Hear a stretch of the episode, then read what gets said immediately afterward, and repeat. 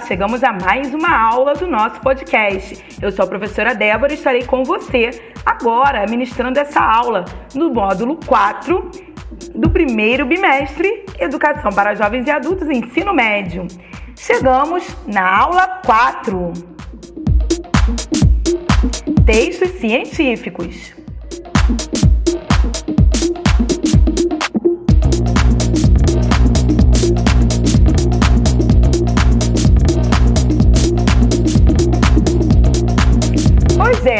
Suficiente apenas realizar a pesquisa.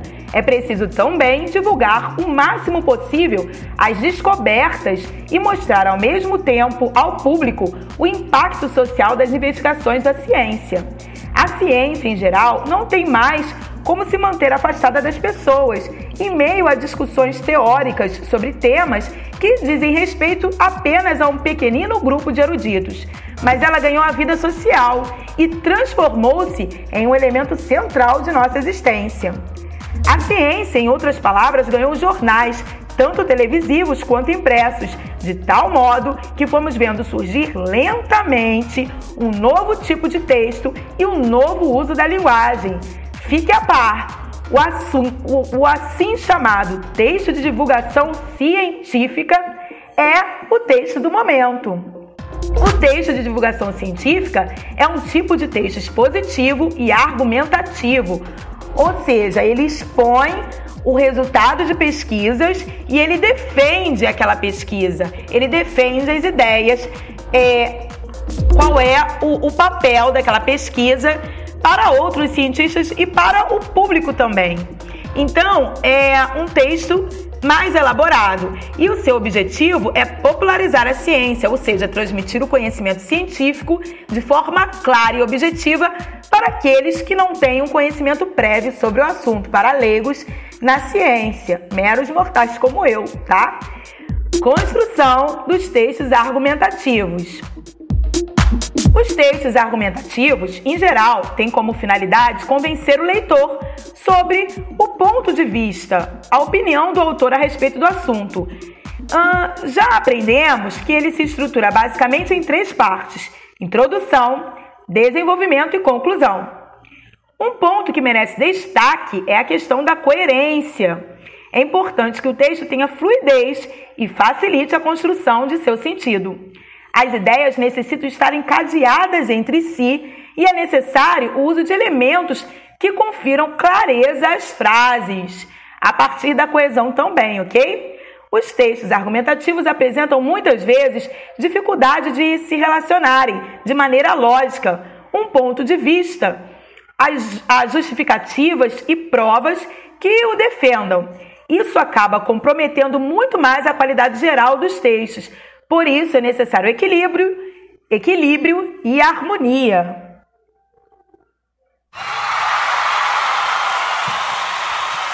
Então, você aprendeu até aqui o seguinte: que em um texto argumentativo, seja ele, né, eu estou falando de gênero argumentativo, e nós temos vários tipos de argumentativo, como acabamos de ver, o texto científico, nós temos o editorial, o artigo de opinião, mas todo texto que defende uma ideia, defende um posicionamento, ele precisa uh,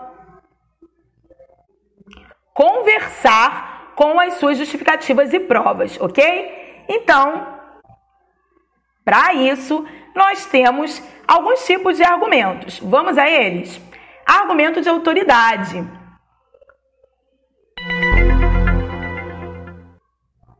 O argumento de autoridade é uma citação de autores, de autoridades no assunto em que você está tratando, uh, estudiosos do assunto de que está sendo tratado.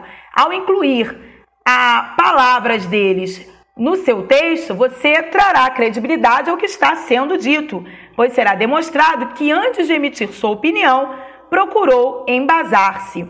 Então, o seu texto ele fica muito mais rico quando não há somente a sua voz, mas você traz para o seu texto uh, a citação, a frase de alguém uh, que é autoridade no assunto. Por exemplo, você está uh, expondo e argumentando acerca do uso indevido do cigarro. Se você colocar ali a parte de entrevista de uma frase de um médico cardiologista ou de um pneumologista, o seu texto terá mais embasamento.